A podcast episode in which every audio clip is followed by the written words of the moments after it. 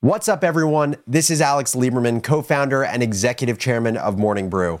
Welcome back to Founders Journal, my personal audio diary, where I give you, the business builder, the tools you need to think better in order to build better, whether that's building a business, a team, or a new product. Today, we are going through the listener mailbox. Let's hop into it.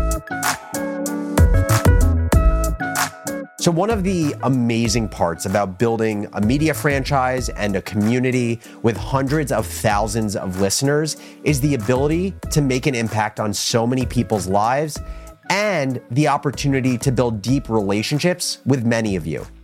And in the last month, as we have just accumulated so many more listeners, I have gotten hundreds of listener emails ranging from a new founder who's looking for advice on fundraising to a recent retiree that is resonating with my feeling of lacking direction.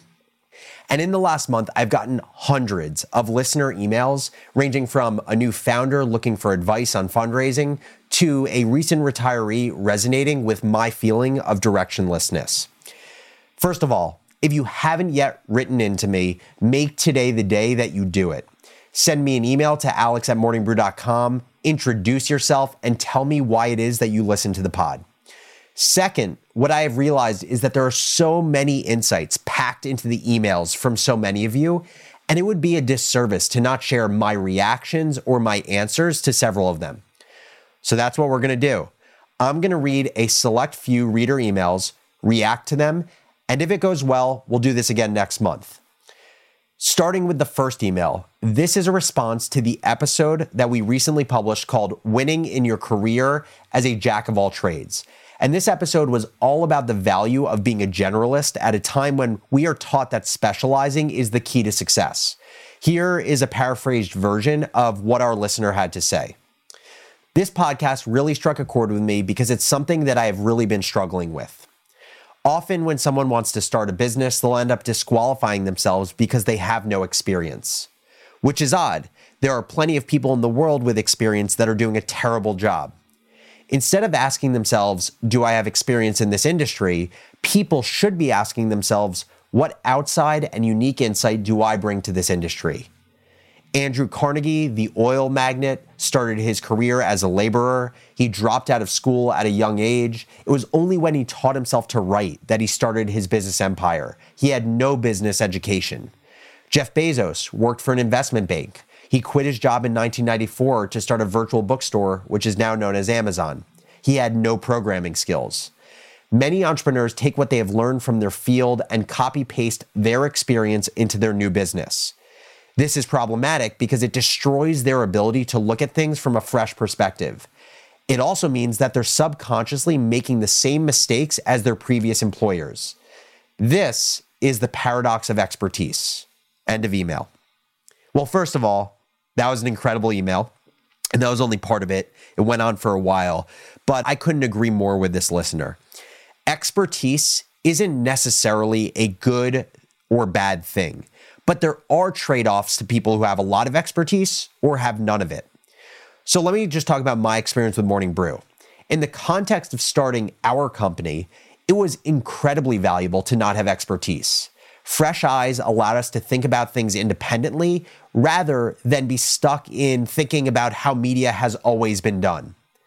But on the flip side, my co founder Austin and I saw the power of hiring for expertise, especially at the senior level, when we had gone so many years of being a very junior team with a bunch of 24 year olds. Expertise brings strategic thinking, and it also brings a process for planning for the future and building out an organization and a hiring roadmap. So, this is how I think about it. If I am hiring someone without expertise, I am asking myself, how important is a learned skill for the person to succeed, maybe a skill that they don't have yet? And how growth minded is this person to be able to work up the curve if they need to learn a new skill? On the flip side, if I'm hiring someone with expertise, I'm asking myself, how important is fresh perspective? And is this person capable of thinking differently despite being trained in a conventional manner for so many years? Okay, it's time for the second email, and it's a shorter one, I promise. This listener said, As you built Morning Brew, Had you always planned to create a free product that would be monetized through advertising? Or did you also plan some sort of hybrid that included a subscription product? If you had considered the hybrid option, would that have affected your decision to avoid raising venture capital money? End of email.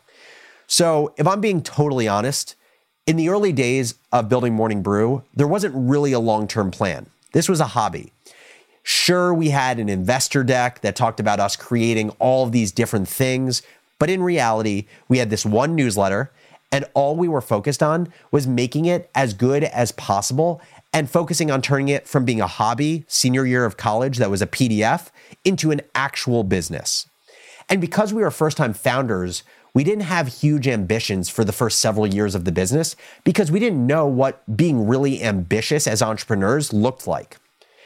As time has gone on, we have thought way more about monetizing our business in different ways beyond just advertising, where our product is free to users and then companies pay to get in front of those users. And to your question, while subscription isn't on the immediate roadmap, there are two new business lines that we have placed a ton of focus on. The first is commerce, and the second is education. So, to speak to those for a second, commerce very simply means Morning Brew selling products to its readers, its listeners, and its viewers. Those products could like look like apparel and merchandise, but it also could look like physical products where we launch new brands, whether that's journals or candles or desk toys. On the education side, Morning Brew wants to basically build a complementary product to the traditional MBA. It started with our eight week accelerator, which has gone incredibly well. And we're going to be building out Morning Brew Education as hopefully an eight figure business in the years to come. And regarding your question on fundraising, my guess is no, we still wouldn't have raised venture capital money.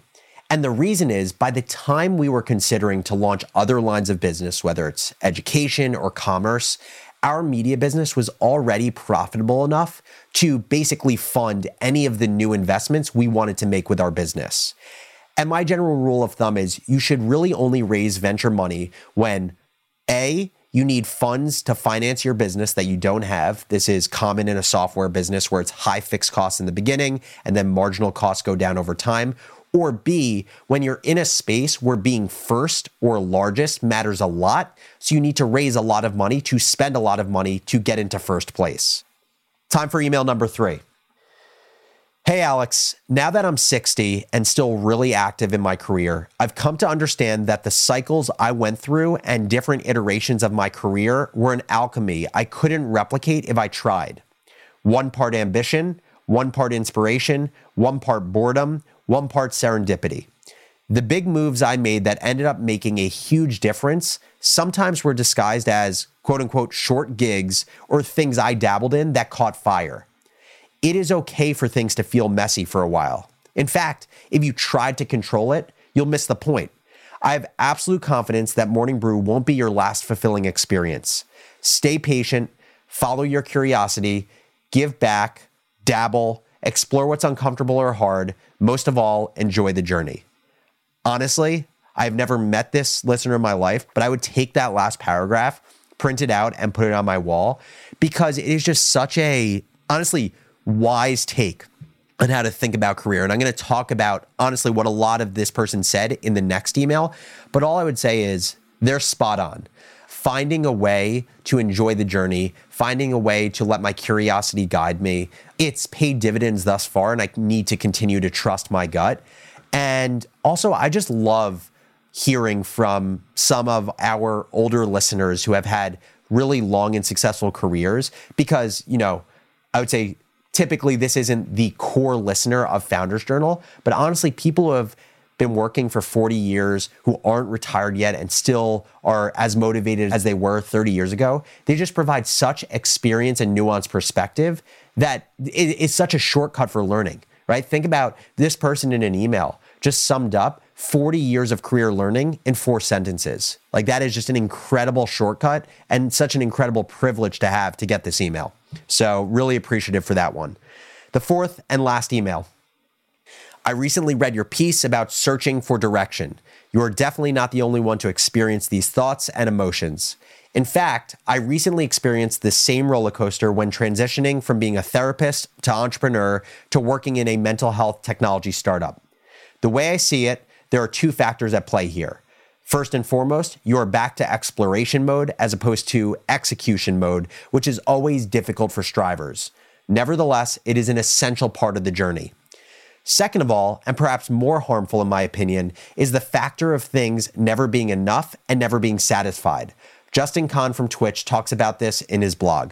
End of email. So there's three great points here that I just want to talk about quickly. The first is about the emotional roller coaster and searching for direction.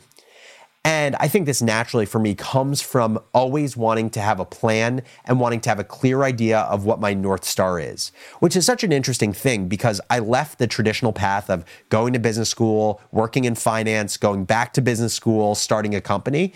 And so by definition, I shouldn't, I should be comfortable with not having a plan, but I'd be lying if I said I felt comfortable with it right now.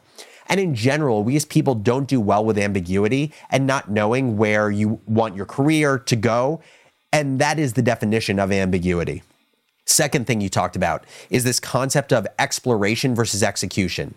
How I visualize this concept is akin to having a metal detector at the beach.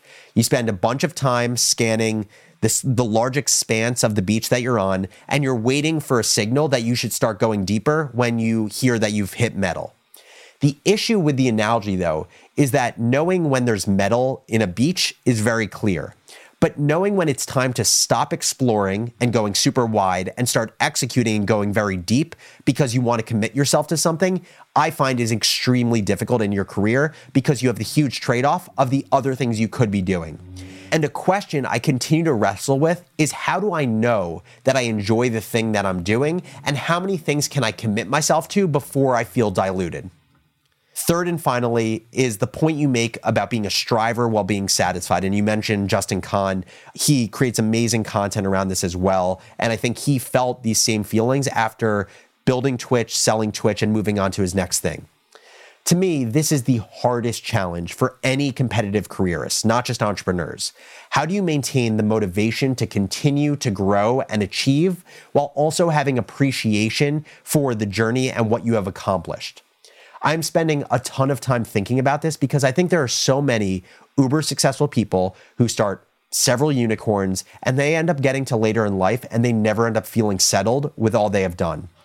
And as Jay Shetty told me recently, the best way to practice being settled and present is by practicing gratitude for yourself.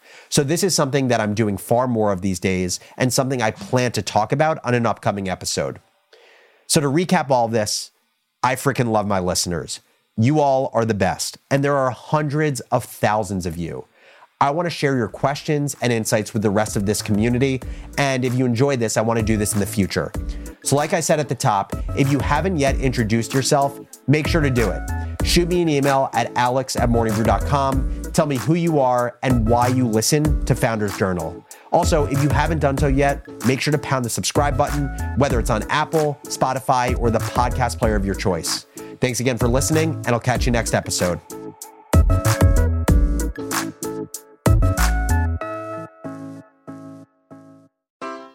Take your business further with the smart and flexible American Express Business Gold Card. It offers flexible spending capacity that adapts to your business. You can also earn up to $395 in annual statement credits on eligible purchases at select business merchants. That's the powerful backing of American Express. Terms apply. Learn more at americanexpress.com slash business gold card.